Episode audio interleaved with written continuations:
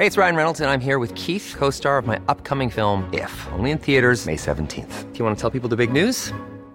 All right, I'll do it. Sign up now and you'll get unlimited for $15 a month in six months of Paramount Plus Essential Plan on us. Mintmobile.com slash switch. Upfront payment of $45 equivalent to $15 per month. Unlimited over 40 gigabytes per month. Face lower speeds. Videos at 480p. Active Mint customers by 531.24 get six months of Paramount Plus Essential Plan. Auto renews after six months. Offer ends May 31st, 2024. Separate Paramount Plus registration required. Terms and conditions apply if rated PG. I'm Sandra, and I'm just the professional your small business was looking for. But you didn't hire me because you didn't use LinkedIn jobs. LinkedIn has professionals you can't find anywhere else, including those who aren't actively looking for a new job but might be open to the perfect role, like me. In a given month, over 70% of LinkedIn users don't visit other leading job sites. So if you're not looking on LinkedIn, you'll miss out on great candidates like Sandra. Start hiring professionals like a professional. Post your free job on linkedin.com/achieve slash achieve today. What is up, football fans? I'm Danny Austin. This is the live from the 55 podcast coming at you. I don't know why I yelled like that from our Marda Loop, Calgary, Alberta studios. We're recording on a Thursday. Why are we recording on a Thursday and dropping this episode on a Friday? It has nothing to do with the playoffs, to be perfectly honest with you. I was very sick this week. I am still very sick, bloated, stuffy, all the things you want for recording a podcast. Uh, that also airs on YouTube. So just just feeling great, looking great. But I'm excited, guys. It is playoff football time. You got the Hamilton Tiger Cats and Montreal Alouettes coming up on Saturday. You got the Calgary Stampeders, who I've covered for many years, for the second year in a row, traveling to Vancouver to the indoor palace of BC Place, taking on the BC Lions. Two fun games, hopefully. I mean, I definitely think that the East Division game is fun, and there's a little bit of intrigue in that West Division game too. Um, to set up the rest of the podcast, uh, not just complain about being sick. Got Jeff Hamilton from the Winnipeg Free Press. We got a couple episodes here left. Um, if the Stamps lose on Saturday, we will definitely be recording with Ian Busby on Sunday morning, and then we'll probably do a Grey Cup show previewing that. But um, if the Stamps keep playing, we'll keep recording. But uh, hopefully, two episodes after this one before we take a little bit, little bit of a break uh, for the off season. Uh, I got a lot on my plate. I'm moving a couple weeks here. Uh, I'm covering the Calgary Flames. So yeah, so just uh, I don't know. We've had such a fun time this season, and I wanted to make sure I brought Jeff back because he is so smart, and I wanted to make sure that we had lots and lots of time to talk about everything going on in the CFL. All stars were released today. Uh, I am not going to do a big rant on anything, to be perfectly honest with you. I think that the voters did a pretty good job this year. Are there a couple questions? Of course, there are a couple questions. There are always going to be a couple questions, but you know, there's going to be debate. Um, I will say that I was quite pleased. I thought, look, I have one complaint, which is that Cameron Judge, Calgary Stampeders linebacker, was not voted as an All Star. Uh, I I sort of feel like sometimes we only vote based on sort of tackling totals, and that's absurd. If you watched the Calgary Stampeders this year, you know that Cameron Judge was probably like I I had him and Mike Rose as the top sort of defensive players on the team. I am 100% not trying to take away anything from Michael Alway right now. But you look at the biggest games of the year for the Stampeders. Cam Judge had that huge pick six against the Saskatchewan Roughriders a couple weeks ago. Then he forced a fumble against the BC Lions on the goal line. Um, his numbers 90 defensive tackles, five interceptions, two sacks, touchdown. Honestly, it was an incredible season, and I wish Cam Judge had been rewarded. But look, I'm a voter here. I'm pretty happy with who I voted for in general. I, I, I feel like the voters did a good job. Um, the debate is part of the point, but this is not a year where I necessarily feel like there's a ton to yell and shout about. Uh, there's always going to be slight problems on the offensive line. Sometimes the defensive backs, it's not perfect, but um, where's the outrage? Not here. You can find it somewhere else. Uh, elsewhere, CFL. You know, we we got the awards finalists. Uh, no real surprises, I don't think. Most outstanding player, you got Brady Oliveira out of Winnipeg. It was always going to be him versus Chad Kelly. I have been very openly saying Chad Kelly should win. Um, I maintain that. I stand by that. I have not voted yet on this award. Uh, But when push comes to shove, shove, uh, I still have kind of Chad Kelly there. But I think Brady Oliveira's had an amazing season. We'll see. That one's closer than I thought it was going to be. It's closer than I thought it was going to be. Most outstanding defensive player. You got Matthew Betts of the BC Lions. You got a Darius Pickett. Toronto, I think, given Matthew Betts sack numbers, um, I imagine that we see Matthew Betts take that most outstanding Canadian, Oliveira and Decoy. Uh, this is where I think that Oliveira does not win most outstanding player, but he wins most outstanding Canadian, and that's very well deserved. Um, o line, Jamarcus Hardrick and Dejon Allen. Um, I am going to have to speak to some people about this one. Uh, I, I think Dejon Allen had a pretty great season, though. Wouldn't surprise me if he won that one, but also Hardrick's uh, Hardrick's one of the greats. So look, I'm just going through all this. I don't know if this was really the plan, but as I said, I'm, I'm sort of sick. Outstanding special team, Sean Whyte, Javon Leake. I'm going to vote for Javon Leake there. Most outstanding rookie, K. Gray versus Qwan'tez Stiggers. Not even going to pretend that I've thought about that one for a second. Going to have to do some thinking. And Mike O'Shea and Ryan Dinwiddie for Coach of the Year. This one will obviously be Ryan Dinwiddie, sort of solidifying his place. Like they went 16 and 2. They had a first year starting quarterback. Ryan Dinwiddie did some amazing things with that Toronto Argonauts football team this year. So uh, I think that one, with all due respect to Mike O'Shea, who's a leader of men and a great coach, I think that'll be Ryan Dinwiddie. But yeah, beyond that, Alouettes Ticats. How much fun is that game? Uh, Alouettes have really come on in the back half of the year. Ticats, though, they got a lot of experience there.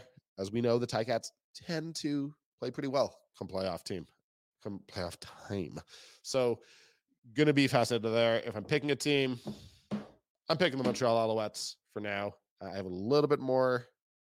Just look, I, I, think that that defense is great, and I think that they have come alive. They've shown me what they needed to show me, um, and yeah, then you got the Calgary Stampeders and BC Lions. And before I break anything about this down, I really, really want to make this point. I'm going to make this point a couple times during the podcast. Um, man, Mugs Pub, who has been a sponsor from from pretty much from the start of the season. I talk about Mugs Pub as a place where you can watch Buffalo Bills games. I talk about Mugs Pub, the place where I like Wednesday night trivia. I've talked about their daily specials, their their weekly events and, and stuff going on and all sorts of stuff. They are they've got a great NFL community there. Um, guys, they're going to be showing the Stamps game with sound this Saturday.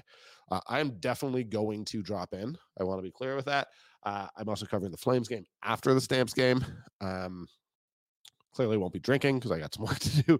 But um, that's awesome, man. If you are looking for a place in this city showing the Stamps game with sound on, Mugs Pub, man. This is uh that's a place to be. Honestly, these guys have been so supportive of us, the CFL podcast, this little podcast covering our little niche in the in the Canadian sports world. And it's just awesome. Like that's I, I don't think we realize. And I, I, think that if you're listening outside of Calgary, you might not realize how few places are gonna have ha, have the sound on. Um and Mugs Pub is really rising the occasion, giving CFL fans, giving Calgary Stampeders fans, maybe giving BC Lions fans. I don't know how many are there. They're all here in Calgary. Give them a spot to come, congregate, have fun have a couple drinks, have some of their pizza. Guys, their pizza's so good. Also, their fish and chips. I, again, I played trivia at Mugs for a long time. But anyways, just want to like honestly, and I'm, I'm not doing this as an ad read. Our ad come on before the guests, after the guests. I'm doing this because I honestly think it's really cool, and I just want to thank Mugs Pub for real, not just for sponsoring us, but for doing this. And I can't wait to see you guys there Saturday. So if you you know, DM me on Twitter, hit me up, whatever. Let me know you're popping by. But thank you to Mugs Pub. Make sure that's a spot to be. That's why we're going to be watching the game on uh, on Saturday evening. Um, but yeah, Stamps Lions. Talk about this a little bit with Jeff, so I'm not going to go too far into it. Uh, having a tough time predicting this one. We did see the Stampeders lay a bit of a beating on the Lions, but um, I think the Lions have been the better team all year. So uh, we, have seen that. I don't know what reason we have to doubt them right now. They lost a game that truly didn't matter all that much to them. We can say that it did. They can say that it did. I don't think that they opened up their whole playbook. I think that they tried to hide a lot from the Stamps, and the Stamps played great that game.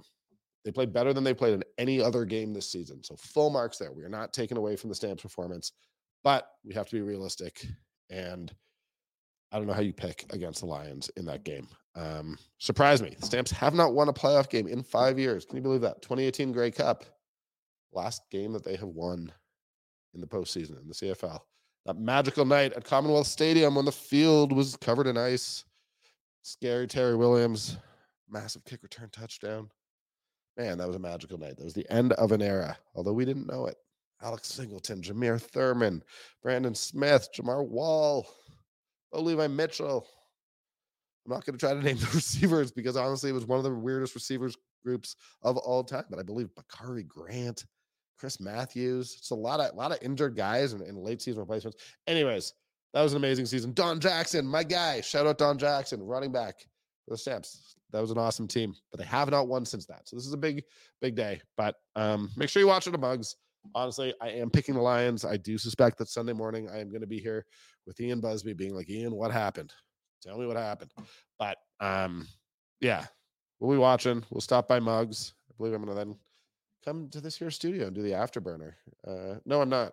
That's going to be next week. But um, either way, guys, we're having a great time. It's been a fun season. We got a couple episodes left here, at least one, probably two. Um, let's go to Jeff Hamilton. Honestly, you know him, you love him. He's one of my closest friends around the league. Just I think he's he's the smartest guy. Uh, smartest guy going, whatever that means. Anyways, thank you to Mugs. Thank you to Fraser and Fig. Thanks to everybody for watching. Make sure, guys, I'm telling you, Mugs Pub on Saturday night. It's going to be a spot to be. They got the sound on. Huge supporters of the CFL, huge supporters of this podcast, and we appreciate them so much. And I appreciate you as listeners. Let's go to Jeff Hamilton. Guys, let's say you're having a party. Let's say you're having a picnic. Let's say you're having any occasion. We Got to talk to you about Fraser and Fig because I love these guys. Here in Marda Loop, a couple storefronts down from our studio here. Fraser and Fig, man, these guys do these delicious elevated cheese and charcuterie boxes. You know, they're made with all these fresh artisanal ingredients, on demand grazing, pick up, delivery. You got it. Just let them know what you want. They will get it to you. Honestly, I'm such a big fan. I had a picnic a little while ago. I brought one of their curated boxes and it was a huge hit. I looked great. People loved it were hungry. They weren't hungry anymore. These ready to go boxes, they got them in four sizes. All their boxes come with meat, cheese, dried fruit, fresh fruit, nuts, olives, pickles, and carrots. Their selections vary from month to month. Choices are always new. You know, just because they've had one doesn't mean you've had them all. I love Fraser and Fig. I love having them as a sponsor. They're the best. Make sure you check them out. Tell them from the 55 sent you. All right, Jeff Hamilton, Winnipeg Free Press. One of our last couple episodes had to get you back on, buddy. How you doing? Great, man. Great to be on. I always love uh, talking shop with you about this the three down game and uh, what a perfect time to do it as we head into the playoffs here. So yeah glad to be here man. Yeah man. Is it all it's all quiet in winnipeg right now it seems like eh? Just everyone's an all-star. Um i guess i should ask let's start. I mean how did it feel to be one of the vo- winnipeg voters who got it so wrong by picking brady oliveira as mop despite him having a you know historically great season? That so i have a cop out. I didn't vote this year.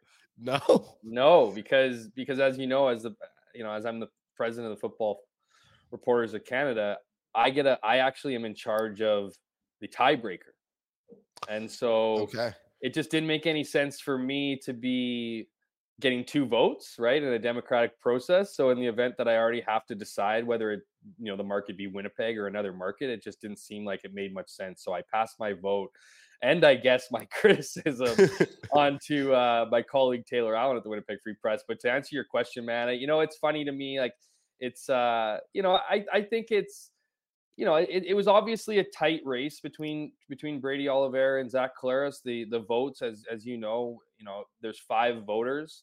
Uh, mm-hmm. It was three to two, so it wasn't like it was oh Brady's a runaway, you know, um, and and obviously some consideration for Zach uh, who who you know to add to his argument did put up better numbers than he has in previous years that he's won uh, the award. Now I think the big difference in that is this might be not only in the West Division. Um, one of the more tighter races with you know obviously between Brady Oliveira and, and Zach, but also Vernon Adams was was a guy who who certainly deserved a lot of consideration, and Matthew Betts, who you know turns out to be the West nominee for you know most of outstanding defensive player. So you know, and and you look at over at the East with Chad Kelly, I think this is the closest race. You know, one of them. I know a lot of people are talking about Chad Kelly being a slam dunk.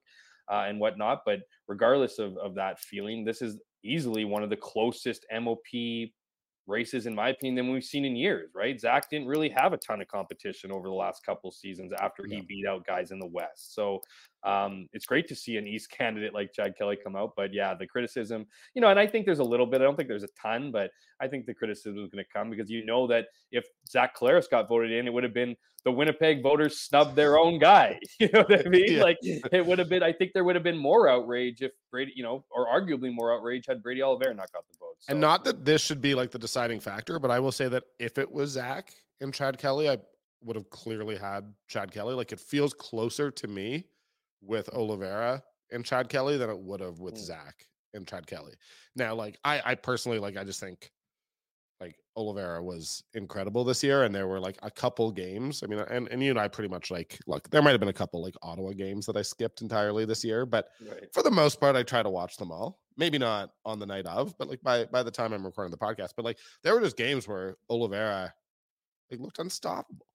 Like neither of them were bad. Outstanding. He looked yeah. outstanding, and I think that is the, I think that's the debate here is that it's not MVP, and you hear it every year, right? It's not the most valuable player. I don't think anybody is denying the fact that Zach Collaros is the most valuable player on the Winnipeg Blue Bombers. But when you look at the word outstanding and you, you talk about the impact that you know each you know player has on a game, um, certainly you know Zach is an outstanding player. There's no doubt about it. But Brady Oliveira had a very outstanding year. He two two thousand yards from the line of scrimmage, the second Canadian ever to do that. Second to Jon Cornish out in, in, in your neck of the woods. Uh, you know, to have the, I think it was the fifth highest, you know, uh, rushing total in in um, in Bombers history, um, or eighth, one of the two. Um, but a lot of those names like uh, you know, um, ahead of them were, were multiple names, right? So y- you look at you look at what Brady's done, and and I think it's disappointing that a guy like Zach Collaros isn't isn't you know up for for that kind of award. But I'm with you. I think it does add an intriguing wrinkle with a Brady Oliveira, just given what he's done in the different position he's had. That might work for him as a running back. It might work against him. I guess we'll have to wait and see. Is I think a lot of people thought maybe Vernon Adams might get past Brady um, because of that same comparison, but that didn't happen. So let's just let's just put our trust in the voters and see what happens. Yeah, I and I, you know what, I I think the I again I think the voters got it completely right. Um, and I think that uh, you you kind of kind of referenced it. It was nice this year, and this is probably a little bit of Winnipeg fatigue, but it was nice this year that at least going into October, we were having like fun debates about this. Um, because Vernon mm-hmm. was right there, like. Mm-hmm the Bombers beating the Lions the way that they did um, there. And I mean, all full marks to Vernon, but then Vernon only playing the first half against Calgary, the whole thing. Like it just ultimately that was just was weird. I think that was unfairly against him because it was just a weird situation all around. Yeah, it was, and like this is the thing that I I was talking to Jamie Nye on his show earlier, and Jamie was like, "Well, how much stock do you put in the Stamps absolutely destroying the Lions two weeks ago?" Like, I have no idea. That was like one of the weirdest games I've ever I've ever seen. Like the Lions. So you don't have, like so how much stock did you how much stock do you put in there? Because I, I feel like depending on who you ask, there's different percentages of stock or, or, or how much stock someone's putting into that. Yeah, I put very little stock in it uh, as someone who watched the Stampeders very closely and then watched and like again they rested a lot of guys against Winnipeg and and, and didn't try to do much, but they right. sort of reverted to the mean and, and looked pretty bad in that. Like got stomped by the Bombers who have just now twice beaten the Stampeders without Zach, which is nuts.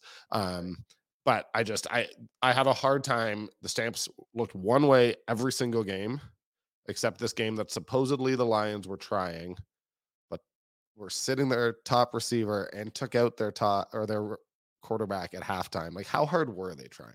Well, how much were they willing to show? Right? Because you, you know, like like the game was for something technically, but that was assuming the Bombers would lose out the regular the rest of the season. So I, you know, I think that was probably Rick Campbell's situation at halftime. While it was certainly odd about him talking about a Vernon Adams being a guy who, you know, didn't want to be a hero today, right? Let's save it for the playoffs. Like I, you know, I, I just think it, it, was a great quote. It was a, you know, and, and going out of his way to say he was healthy, like, you know, that was that was also an interesting tidbit. But I just, you know, I, I don't think that they were showing them everything. And I mean, I, but I, on the flip side, very obvious that Calgary has some solid running backs yep. um, to the point where you know Dedrick Mills is, from what I understand, gather is might not be on the roster uh, for for the West semifinal. That's how good they are at running back. So you know Peyton Logan and Kadeem Carey the other way around, Kadeem Carey and Peyton Logan, Mhm. um, you know, certainly fed them their, you know, they fed them their lunch that that game. So I think And- there is a blueprint there. and like one of the things in that game being like sort of the Calgary reporters, they also got Bryce Bell back, so they actually had their, one of their starting tackles back, which opened up the run game a little bit. Like he'd been out, he'd been on the six game injured list, so the offensive line was better. They also really pressured like Vernon in the first half. They they got to Dane Evans. They like the defensive line looked better. Mike Moore, who, who I did not expect Mike Moore to have an impact on the end of the season. Like there were things that you looked at and thought, okay, well, this is what the Stampeders can do. But for me, like if the Stampeders have any shot against the Lions, ultimately they have to trust Jake Maier to mm. look downfield and like live with the mistakes if they happen. If they just try to dink and dunk, they're not very good at dink and dunking. So like they need to open up the the long passing, and, and that really only goes through Reggie Begelton. And I think we saw that a little bit against the Lions, but what are you gonna do? Like if you're if you're the Bombers, like this is this is my test. If you were the Bombers, the Bombers would way rather see the Stampeders than the Lions in the West Final, right? You know what? It's a good question. I think this might be the only year where I say yes, because there's Yeah. always been a, a concern with the with the Stampeders. Just obviously their legacy, you know, their history against Winnipeg. I think there's always been a little bit of a I don't want to say like paranoia playing them, but I just think, you know, but this year I just it's it's hard to like I mean you mentioned a guy like Reggie Begelton. Like how do you not give that guy a ton of credit for having to, you know, for what he did this season under the circumstances he was forced Yep. to play with with, you know, the the receiving group being decimated and and really being the the the you know Marken Michel had flashes to be sure, but just the guy was just you know double coverage was coming up with big plays. So it's you know it's just it, it's it's hard to really look at the stamps the same way as a six and twelve team and be like scared of them. But I do think the difference is to a certain point is I think Calgary's a little more battle tested when it comes to the weather. So if it is, I think the weather does become a little bit of the great equalizer. It forces you to run the ball.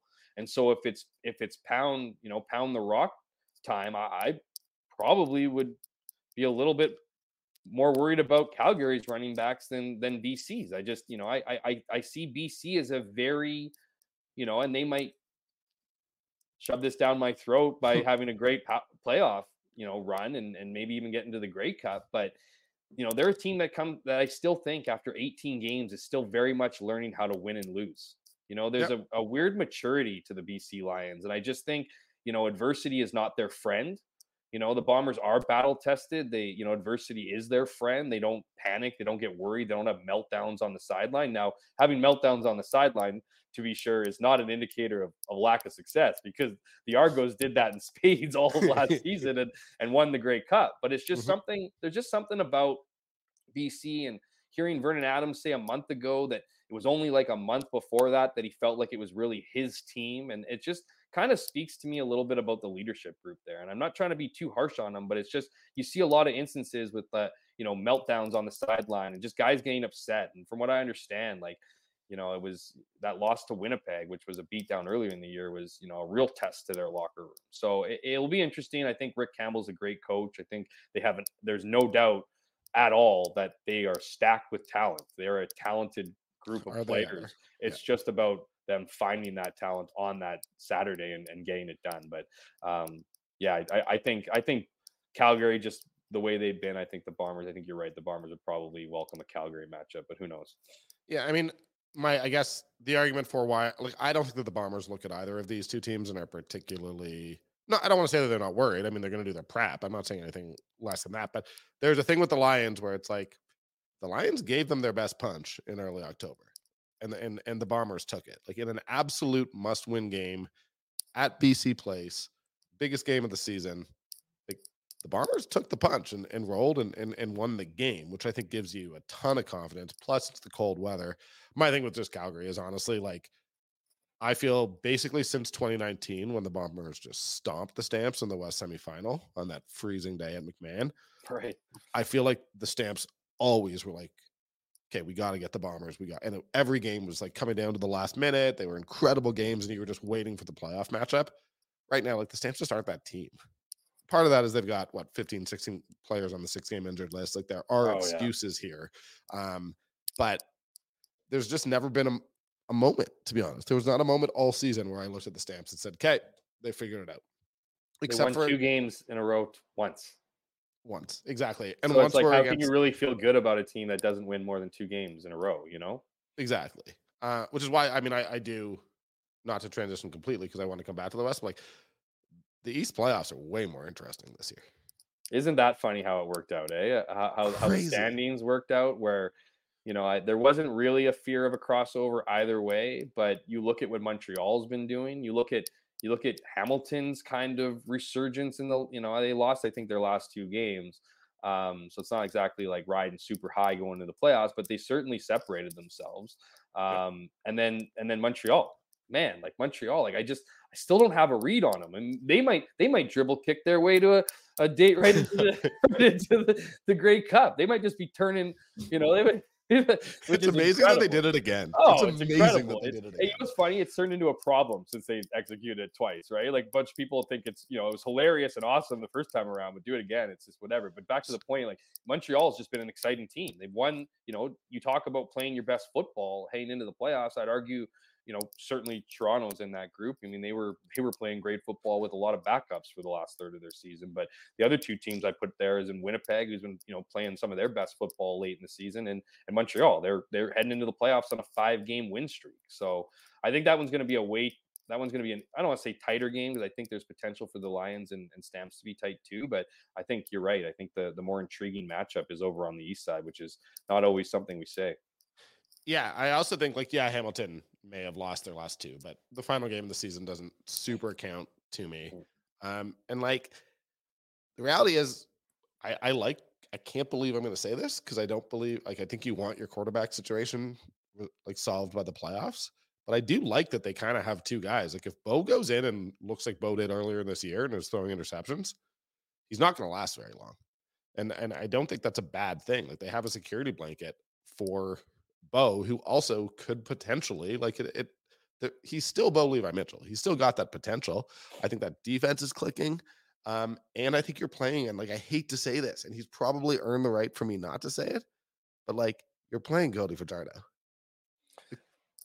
I, you know, those are all those are all fair points. I mean, the thing is, is like it's interesting, right? Because Bo, like, it makes sense that you're, you know, if, if they start Bo, if they go with Bo, and that seems to be where they're trending. I think Bo got the day off today. I, I think Matthew Shiltz was taking a majority of the first team reps or whatever, but I think that's just more load management in the week. You know, all buzz is saying that Bo Levi Mitchell is going to start the game, so it it makes sense to start Bo because while you know he might not be the Bo that we used to know, uh, he still comes with a ton of experience, right? So there's almost like a certain calmness that comes with him for the other players too, right? Where they see this guy who's been there, done that. The moment's not too big. And to your point, Danny, like if I think the leash is going to be incredibly small, I think it has to be incredibly small. Because if he starts, you know, if he has a quarter and he's not been playing like we've seen from him the last couple of weeks when he's gotten into games and he starts, you know, throwing if there's turnovers, whatever, I think that's where Matthew Shiltz comes in and shines right? I think he's like I think he's used Mhm. to being the guy off the bench, used to coming in in circumstances. So I do think that's a, it's a good setup. I I do wonder though, man, like. And not to change the topic, but like between Bo Levi Mitchell, Jeremiah Masoli, who's talking about coming back next season, and Trevor Harris, like it's just with all the new emerging quarterbacks this season, like all the young guys that have, have shown flashes, how do any of those three guys come back on their current constructed deals? So who of this year's young crop of quarterbacks? Like I am just assuming that Drake is going to continue being the starter in Calgary regardless Mhm, of what mhm. happens. Um again, I've said this. I think Tre like I think an NFL team would be crazy not to give him a look. I, I just expect I think he, he, needs the- a little bit more seasoning. Like I think he needs another year. Like I don't think there'd be a lot of teams with a Tre Ford like looking, you know what I mean? Like if Nathan Rourke can't do what he did and get down there, like unless it's a completely different conversation we're having, right? Where it's a guy who's the mobile guy, right? Like mm-hmm. we thought that was the case with Chris Streveler. Like this is a unique, like this is a linebacker turned quarterback who just, you know, the the best you're going to get out of him is his ability to run for five or six yards a carry because he'll truck guys. But they made him a passer in the NFL. Like he, he still had to be a passer.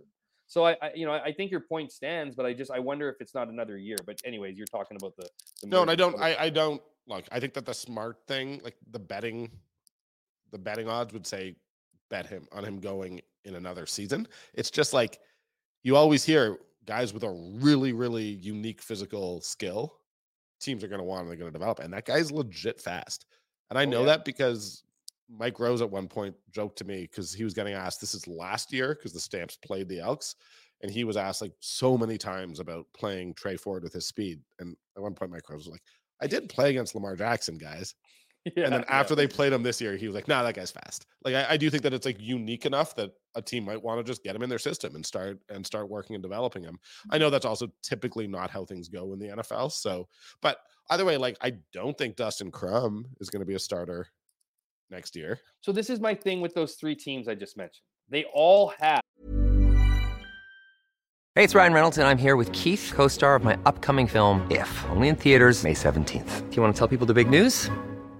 All right, I'll do it. Sign up now and you'll get unlimited for $15 a month in six months of Paramount Plus Essential Plan on us. Mintmobile.com slash switch. Upfront payment of $45 equivalent to $15 per month. Unlimited over 40 gigabytes per month. Face lower speeds. Videos at 480p. Active Mint customers by 531.24 get six months of Paramount Plus Essential Plan. Auto renews after six months. Offer ends May 31st, 2024. Separate Paramount Plus registration required. Terms and conditions apply if rated PG. Hiring for your small business? If you're not looking for professionals on LinkedIn, you're looking in the wrong place. That's like looking for your car keys in a fish tank. LinkedIn helps you hire professionals you can't find anywhere else, even those who aren't actively searching for a new job but might be open to the perfect role. In a given month, over 70% of LinkedIn users don't even visit other leading job sites. So start looking in the right place. With LinkedIn, you can hire professionals like a professional. Post your free job on linkedin.com slash achieve today. Hey there, it's Michelle Norris. I'm host of a podcast called Your Mama's Kitchen. When I travel, I'm usually looking for a way to find a taste of home when I'm not at home. And one of the things I love to do when I am at home is entertain. And Airbnb allows me to do that. When I was in California recently, I rented a house that had a great kitchen. And when we were sitting around the table, we we're all thinking, we're in someone else's house. Someone could be in all of our homes as well. If you have a home, but you're not always at home, you have an Airbnb. Your home might be worth more than you think. Find out how much at airbnb.com/slash host. a guy in the waiting. So my point isn't that you necessarily you necessarily just you know just completely dissolve yourself of a Trevor Harris or a Bo Levi Mitchell or a Jeremiah Masoli, but you but you are setting yourself up, man, that if you bring those guys back and they get injured again, like you can't just be like, oh, like you didn't expect that was happening. Like I want nothing more than Jeremiah Masoli to come back and play on the field.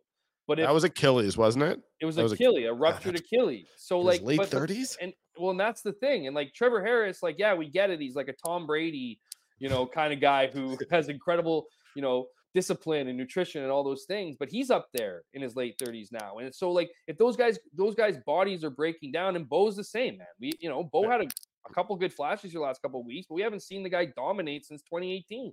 You know, so it's like, you know, so it's like I, I I mentioned restructured contracts because I think you need to have I think you have some competition in camp. Like I think Dustin Crum needs to go into Ottawa next year and be in a battle for the starting role if that's against Jeremiah Masoli. I'm not saying hand the guy the reins. I'm saying he's in the battle. Jake Dolegala should be in the battle if they bring back Trevor Harris. Shitty. Shitty. Well, why not though? Why not though? You know what I mean? Like there were flashes. It was his first year. Dustin Crum's first year. It That was- is true. you know, like, these guys, these guys, like you talk to any quarterbacks, man. Talk to Cody Fajardo. Talk to Jason Maas. He's probably the best guy to talk to because when he was in Toronto, he used to take guys like Zach Collaros and other, you know, Cody and Cody Fajardo and those guys who were in that system and used to take them outside of practice and give them reps, give them real reps because Ricky Ray took all the reps. He took every Hmm. single rep. There was no sharing reps. So Jason Maas used to take these guys and show them. So when you talk to these guys about how they got their start in the CFL, for some, including Cody Fajardo, it took years as a backup. And then you need to execute when you get the opportunity. One bad Yep. game could mark the end of your career.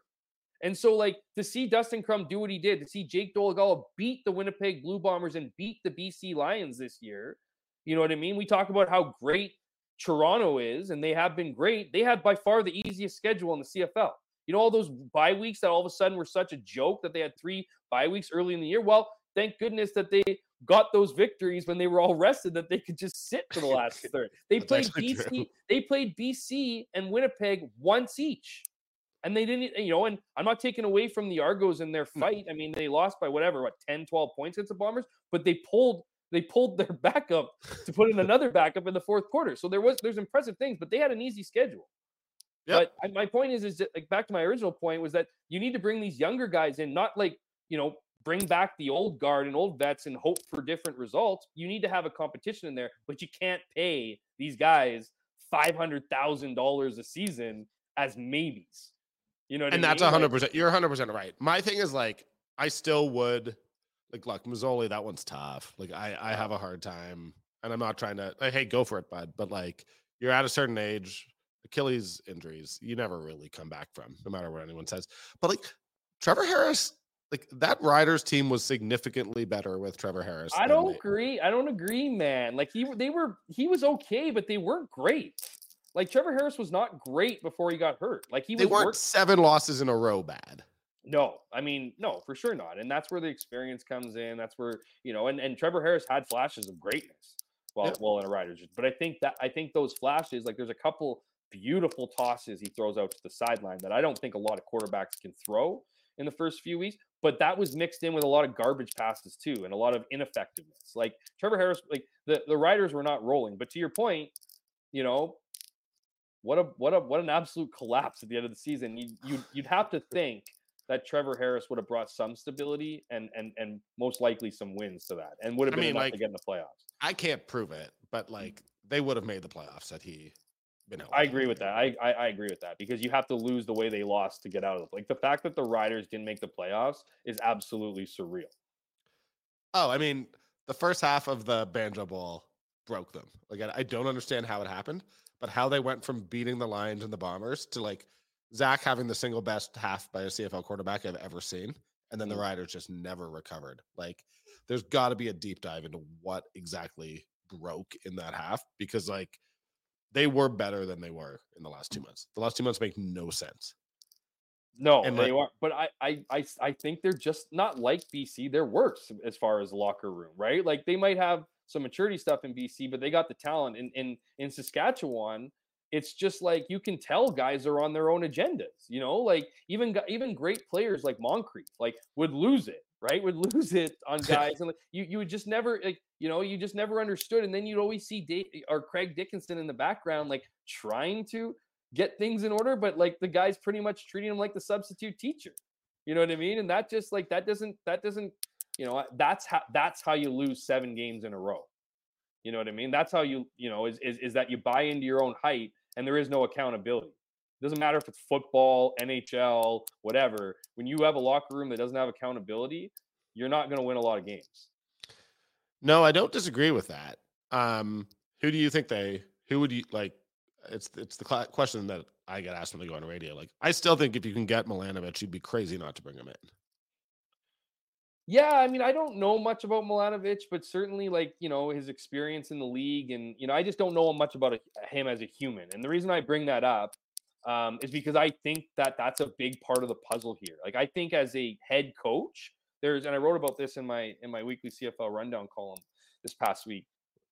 I don't know if Henry Burris is the right pick, who, who's gained a lot of momentum, you know, um, you know, or Scott Milanovich.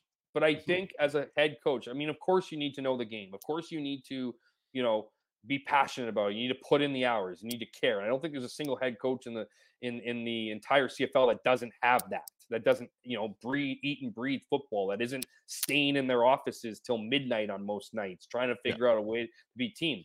I think the big difference is you have to be a leader of men. You have to have players who have enough respect for you that they, they know not to cross the line. You need to, you, but you also need to have accountability and rules in place. Like a lot of the stuff that we saw, and I don't want to beat up on Craig Dickenson because he's probably the, the nicest guy in the entire CFL. He's the best. Like I don't even think yeah. it's debatable, but he clearly did not have you know, a, a, leash on his guys. He didn't have those guys, and those guys didn't respect him enough to follow the rules, and they didn't have a leadership group that to enforce the rules that the coach has. And so the coach needs to have the respect of the locker room, and then he needs to put great people around him because it's the mm-hmm. people around him that are going to make him look like a good coach. And so he, so the head coach, in my opinion, installs the culture, brings in a leadership group, which is obviously in charge of the GM as well, to bring in those guys that are not just talented, but are accountable and are going to set the example for the rest of the team, whether it be veteran or, or, or rookie players. And then you need to have the people around you doing their jobs because once the culture's in set, you have good people doing their jobs, everything falls into place. Yep. And so whether you're, you know, a Scott Milanovich who has tons of experience in this league and has won in this league, or you're a Henry Burris who has no head coach in this league, but we all know what he was like as a leader on the field. You know, I just I think you need to bring in a guy that's really going to inspire everybody, and then again have that talent around. Yeah, and it's it's the piece that I I do think is tough because like we both, and I mean I will name two. Like DeVone Claybrooks was an incredible defensive coordinator who lasted a season in BC and it went very poorly. Paul LaPolice is a guy who was a great coordinator in in BC elsewhere, did not work in Ottawa. Like it's it's just a different job. And I mean, I always say, I'm like, look, man, I, I can tell you what bar coaches go to after a Stamps win in Calgary. I'll tell you who's not there, Dave Dickenson. Right. Like you know, the head coach doesn't get to do that stuff. The head coach has to go and watch tape, or doesn't have to. It's what they do, and it's just it, it is a different job, and it's always where it's hard for me. Like a guy I know will be a good head coach at some point is Corey Mace. Right. I genuinely think Corey Mace is perfectly happy right now, continuing to learn and grow as a defensive coordinator in Toronto. Insert Buck Pierce. exactly. same, same story. And even talking to Mike O'Shea today, because I asked Mike about winning that, you know, or not winning, being nominated out of the West as the coach of the year. Um, you know, Mike was never going to talk about himself. So I asked about what it meant for his coaching staff, right? And and he kind of he, you know, he mentioned getting up on his soapbox. And you know Mike O'Shea, he doesn't yep. often get up on his soapbox, but he talked about, you know, coaches, great coaches. And he never mentioned Buck by name, but Richie's also included in that list, and Corey in Toronto, obviously, and and more coordinators around the league, is that they deserve to get paid accordingly because they do well at what they do. And often, yep. to your point, we look at a you know success and experience and we automatically equate it to a leader of of a team you know a la LaPolice, a la um, you know DeVone Claybrooks, right? Like we just assume that it's going to work. Was he there? Was that a subtle reference to the coaching cap? Was that what he was yeah, trying to get at? Okay, good. Just wanted to make sure I read yeah, that. Like right. he, he, even mentioned the cap, so it wasn't even subtle. Like okay. he said, you know, he just yeah, absolutely. The coaching cap remains like I occasionally as you know, people yell at you on Twitter for stuff, and mm-hmm. there are fans who just genuinely are like, "No, the coaching cap is vital," and like, I just I think that they're dead wrong. I just like. Well, the coaching cap is vital, not not because it's vital for the improvement or the quality of coaching in the CFL. It's vital because you had guys like Chris Jones and an organization like the Saskatchewan Roughriders that enabled him to com- be completely ridiculous. Like remember the remember that that CFL week where they were doing interviews for draft players and there was like 30 employees. And remember that was the same year they had like a second ro- practice roster team. Like it's just once you abuse the rules, because this thing here's here's the thing about the CFL. So man, is that abusing the rules? Like is that abusing the rules though? Like it's it's them gaining a well, competitive advantage. Well, it's just so yes, so uh, yes, so technically not against rules. It would be against rules now, but to me, mm-hmm. it's just it's just I think it's fiscally responsible. Like I think some of these okay. teams need to be held fiscally responsible because I and I also think because you have a team like in Toronto who just happens to be awesome this year and has been good for years, they're not investing in 30 coaches. You know what I mean? So like so you kind of, you know, and, and whereas in Saskatchewan, they might be all more than happy. Now the player thing was illegal and they got punished for it, right? They got exposed for it and punished for it. And but, I think that like my thing is that and the CFL is different, but like in every other sport, like look, if Toronto Maple Leafs have more money, if they want a bigger scouting department and a bigger analytics department and to spend more money, we don't limit their ability to do so. Right. We limit their ability to spend on players. Now, why is that? That's a good question, but I just it doesn't personally bother me. Like if if the riders have more money and want to spend more money than the Argos, like go for it as far as I'm concerned. Um yeah. But fair. there's also a limit to that. And if you called me out, I'd be like, Jeff, I'm sick. I can't actually explain. Uh, I can't actually explain yourself. It. No, I think no, and I think that's a great point. I, am not suggesting I it, that was put in that was voted on And and like it wasn't like Randy Ambrosie made the first ever decision on his own and, and yeah, true. put in a like this was voted on by the leaders of the teams. Yeah. So like they were saving them, you know. I mean, and they probably looked at the Rough Riders and was just like, "Hey, like not only were you not doing well, you were, you know, you just were making a bit of a mockery of this thing." And like, you and know, you're yeah, yeah, you're changing the market, which is also part of the problem. for which, sure. Um, which I get. Um, I don't really. I don't like uh, how it sticks with the cap. I don't like how it stays with the cap, right? Like if you want to like you can't make a mistake. So it put it it it, it puts teams in weird positions where, you know, they can't really get rid of Chris Jones if they wanted to because of the cap. You know, and, you know, after that first year, if you're like, mm, wow, this doesn't you just brought in a bunch of aging 30 year olds and, and and and and this is embarrassing. Like you might just want to be, you know, you're done, right? But but I think you have, you know, where the money comes into play is you can make decisions where it's not screwing you, where you're not making decisions based on where you need to fit the money in the cap. Like Bob Dyce is a, is a great example. Bob Dyce, there's no way that that I mean, I know the reports came out this week. There's no way that the Red Blacks were going to let him go. They just made him the coach last year was the first year, or this year was the first year of a three-year deal. Why would you pay Bobby Dyce two more years? No. You know, like under under when you can under the current, you know, cap the non-player operations cap. So it, it is a little bit of a funky thing, but it was brought in and voted on by ownership because because for an obvious reason, it was getting out of control. Oh yeah, I mean, I had I had coaches literally because it was the presidents who voted on it, and I know that at the time one of the things that coaches said to push back was like, "Why is there no limit on president salaries, but there's limits on ours?" Um, and like, there's Yeah, a ain't million vo- issues. they ain't voting on that one. They're not. they're definitely not voting on that one. But yeah, I mean, look, it's that that that's small. I will say I'm generally happy with the All Stars. I don't have any like. I'm not gonna waste any time here. I I, I don't like the Cam Judge. Like personally, I think it should have been Cam Judge and not Micah Awe. Um, Mm.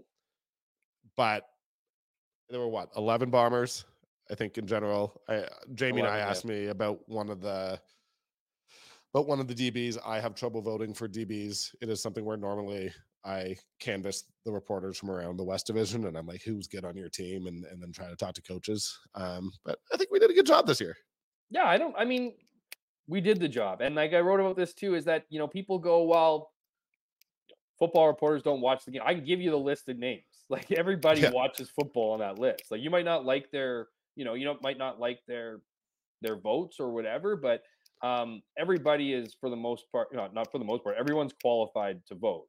Um, you know, maybe there's some things that we could do as a as a as a as a group that could be more transparent, like releasing the votes, right, on who Mhm. people vote for. That would certainly add an element of accountability or any kind of concern that there might be homerism involved here. Which again, I I don't I you know I don't. I have- the in the like 2016 to 18 era when the stamps were the top team there were moments where i was like oh man like reporters from this market hate calgary players because and i was just wrong like if there's one thing that it's not it's homerism i will admit i'm i don't always know that i should get to vote for like the all-star left guard there are times when with offensive line and i just have to rely on what coaches tell me i just don't have any choice i can't i don't watch the winnipeg interior of the offensive line well enough. I openly admit that. It is basically me speaking to a bunch of people and coming to a consensus on what on where those votes should go. Um, So I should add some br- not breaking news, but a little bit of insider info to the uh, live from the 55 podcast. I actually decided on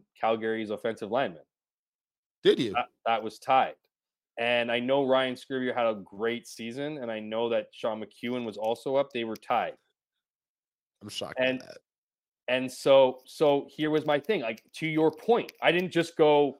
I'm gonna pick. Like, first of all, I'm. I don't feel all that comfortable making decisions out of Yeah. other markets. But what did I do? I called four teams, and I Yep. asked them players on their D line who they play against, and I asked them, and it was and Sean McEwen won by one vote.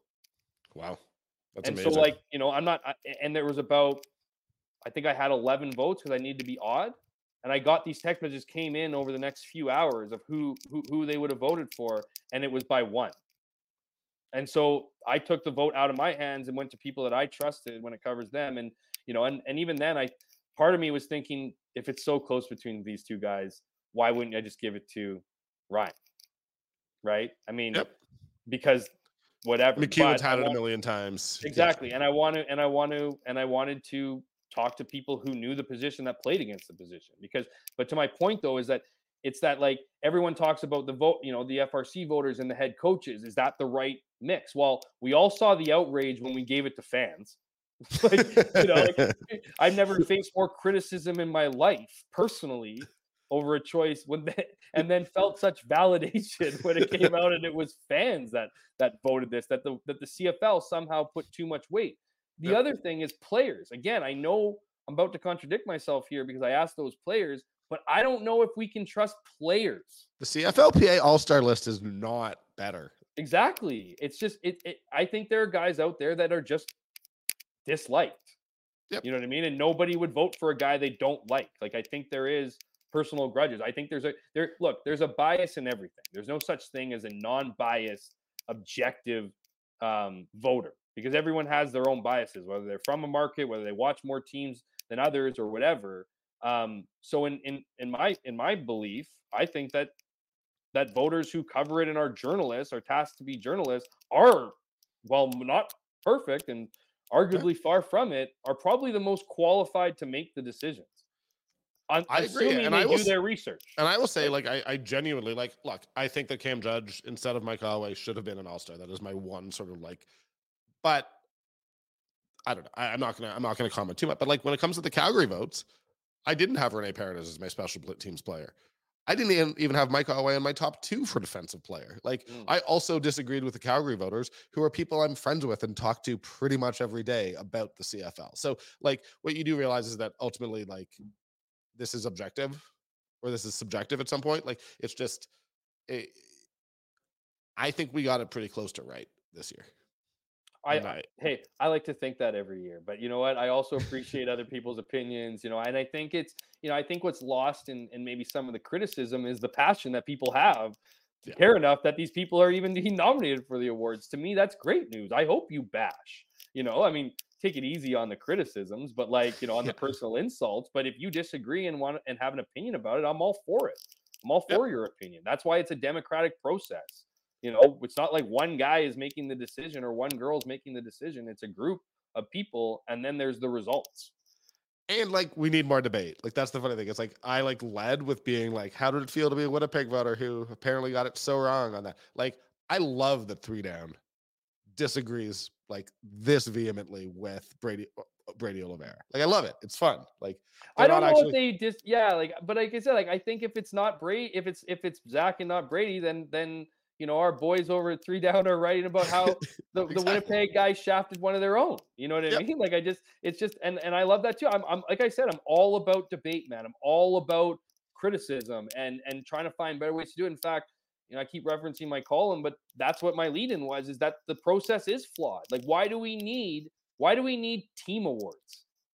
Like, why do- why why does Yeah. it why does a guy need to be best defensive player on his team? Like, I get that's kind of cool to win that award, and players might have goal, goals of that, of course, and maybe even have that in their contracts as incentives if they win the team level. But like, what what I think robs true voting and prevents a, a situation like a why is all, Brady Oliveira and Zach Collaros? Why is it one or the other? Why can't it be both? Why can't we decide who the top five MOPs are in the entire comp in the entire division, and then vote on those guys regardless of whose team it is? Like, why do we Yeah. need an Ottawa M- MOP?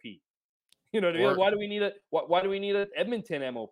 Like Tre Ford wasn't winning anything. Like like ev- like the only and and and the fact of the matter is with the current sits um system, everyone was talking about whether it was going to be Brady or Zach versus V, you know, VA, right? Where it could be Brady versus Zach versus VA versus Mathieu Betts versus whoever, right? Like bring in all those guys and then have them voted and then and then make it a vote. And and I think you prevent those kind of things. But that's something that you know obviously would need to be talked about at a league level and a player level. And I think the PA really does enjoy the team awards, but I, I'd like to see in the future those things change because while you know I know there's a lot of traditionalists in this league, and I'm not I'm not suggesting we go to four downs just to be clear. I'm just I'm saying I think we can look at the voting process and come up with better ways and and more accurate ways of determining who actually is is uh, deserving of those awards. No, and I agree. And I, I'm always, I'm never, I, I would always agree with that. While also, again, like this is just a year where when I looked, I wasn't that outraged. And like I just bring myself back to a year ago. And like the morning where it had snowed like a foot and a half.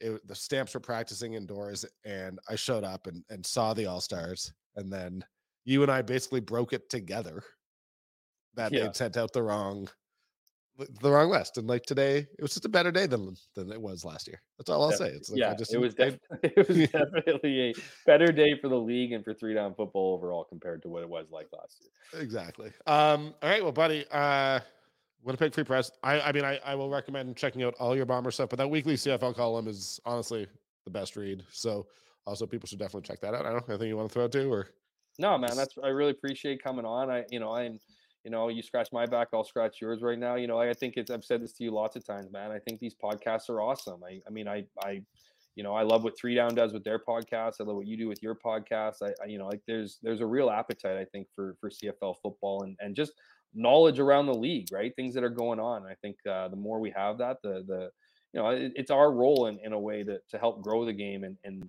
um, be part of you know the stakeholders you hear so much about, right? Whether that be the fans, the the players, or, or, or the media, right? Like it's we all kind of have a role here, and, and certainly bringing attention to it, whether it be negative or or positive, um, is attention nonetheless. So you know, love what you're doing here, man. Appreciate you doing it all season. I hope you have a couple more episodes at least, and um, you know, certainly want to hear your voice talking about uh, the CFL through the Grey Cup. So I'm going to probably pressure you a little bit here. I know, I know you I got a heavy plate, man. You might be the hardest working guy in Western Canada, but Yeah, Um, and just just to be clear, there the plan is basically like we're tied a little bit to the stamps, but we're, we'll do a Grey Cup episode. It's Yeah. just I'll be perfectly honest with you, like I want to hear Busby's ridiculous takes for another week. You know what I mean? I want, I want, to, I want to see him and the wacky thoughts in his brain driving up to the studio, and I want to hear them all spill out for at least. A Busby is going to Grey Cup. Um, yes, like God help us all. Um, you're you'll be there regardless, or no? yeah, Just- that's the plan. Definitely, Okay. obviously, when the Bombers are there, it might be a bit of a modified trip uh, if if they're not. But uh, I've been pretty spoiled going to the last seven or so. So. Um, you know the bombers have lived up to their end of the deal with getting me there so yeah. I think with work and how much we're putting into our travel and uh, you know covering the CFL this year and of course the NHL this year with the Jets, um, it might just be a bit modified. But how about them adding another day to the Grey Cup? Like like that wasn't enough, you know? So, am I right? Uh, I don't know. You know what? I'll just ask directly. 'cause You don't have to answer. Is it true that Ambrosie is going on the Tuesday, like the commissioner? Tuesday morning, which is That's odd. insane. So yeah, I mean it's yeah, it's odd, but it's after like it's I don't know, it's after. I don't know how early it is. Like it's not. what I don't think it's like eight fifteen like it was in previous years. That's when they really test you. I think it's a little later in the day, maybe like ten or so. But um, yeah, that that is. I, I can confirm that The would be commissioner's address is on the Tuesday. Tuesday, which we're trying to work in getting getting in. Um, you know some online opportunities, right? Because I think it's going to be I mean, they better because it's just going to be a rash otherwise. it's just going to be a rash to the microphone. Gonna be a rash and, and and- and maybe it, just- myself. yeah, Yeah. maybe. Well, all right, buddy. Hey, and you know what? In some in some ways, man, that might just be enough to just get the scathing questions out and just get because there's I was actually starting to make my list scathing. Look at me. Um, I was starting to make my list of league topics yesterday. I was going through stats and I was going through the the dribble kick and like there's a lot of interesting. They things, better you know. not get rid of the dribble kick, man. Oh, I don't think they. Yeah, I don't. You know, they certainly won't get rid of it this year. But there might be teams out there that are like, "Come on," you know what I mean? Like it changes the way defenses are playing. But yeah, we'll see. Lots of excitement coming up here, man. You bet. All right. Thank you, Jeff. That's it. Appreciate you, bro. Guys, what are you doing tonight? I don't know what you're doing tonight. You're probably looking for something. Guys, you got to go check out Mug's Pub. This is probably my favorite pub in the city, 1330 15th Avenue Southwest, right in the Beltline. Honestly, they do it all. I, for years, played trivia on Wednesday nights at Mug's. It's the best trivia night in the city. Other nights, they got music. They got specials every single night. Some of the best food and drink specials in the entire city are at Mug's Pub. You want wine, you want beer, you want cocktails. They got it all. Big fan of their fish and chips. They got some amazing pizza. You want to watch the game? They got TV screens. You want to just have a drink with friends? Perfect spot to do it. You want to have some food? As I said, it's delicious. Mugs Pub. We love having them as a sponsor. We love having them just down the road from us here at our studios. Check out Mugs Pub. They're the best. All right. Thank you again to Jeff Hamilton. Honestly, I'm so appreciative of him for dropping by. I want to make sure we got him on one more time. He is one of the people who, for years now, whenever I would roll into Winnipeg, whenever the Bombers were in Calgary, one of the real highlights of my CFL season was getting to talk to Jeff, catch up, and you know, grab a drink or or, or dinner. Uh, one of the things I'm truly grateful for for having covered this league is getting to become better friends with Jeff. Um, there's a lot of great reporters there in Winnipeg, um, but and across the country. But Jeff's the best of them. Uh, wish I could hang out with him at Grey Cup, but it's okay, guys. We got a couple episodes left here. Sort of depends on what the stamps do. Um, but one way or another, we're going to be back Sunday. We're going to have Ian Busby here. You know, it's going to be great. Uh, Saturday night, in case you're wondering, we're going to be at Mugs Pub for a little while. I'm not going to be drinking because I'm covering. I'm doing some some reporting on that game, doing some reporting on the Flames game afterwards. But um, honestly, Mugs Pub is going to be playing the game with sound on, and that's pretty rad. Uh, not a lot of places going to be doing that, but it is going to be. It's going to be the best place in the city to watch the Stamps and the Lions. I promise you that. Um, if you're if you're going to head there, please just give me a shout. Uh, but please, honestly, guys, if you're looking for a place to go, support them. Mugs Pub's been a great supporter of ours. Uh, I've really, really appreciated them uh, coming on board, helping out this little CFL podcast as we try to try to build something here. And we want to make sure that we we thank them and we pay them. And again, playing that with sound, you're not going to find a ton of bars in Calgary, not very many at all. So it's very cool that they continue to sort of um, be there for for the Canadian football community here in Calgary. It's going to be an awesome time. Um, I'll be there. Hit me up if you're going. Uh, I'm not going to buy you beer necessarily, but we can hang out. Um, so yeah, that's it for me. CFL playoff time, guys. It's the best time. Um, I cannot wait to talk to you guys again on Sunday about these games. Stamps, Lions, Bomber or not Bombers, Alouettes, Ticats. What a time to be alive. We finally made it. Uh, thank you to you, my listeners. Please like, subscribe, tell your friends, check us out. We'll be back. Um, and yeah, beyond that, thank you, Mugs. Thank you, Fraser and Fig. Thank you, the Nation Network. We're out. Peace.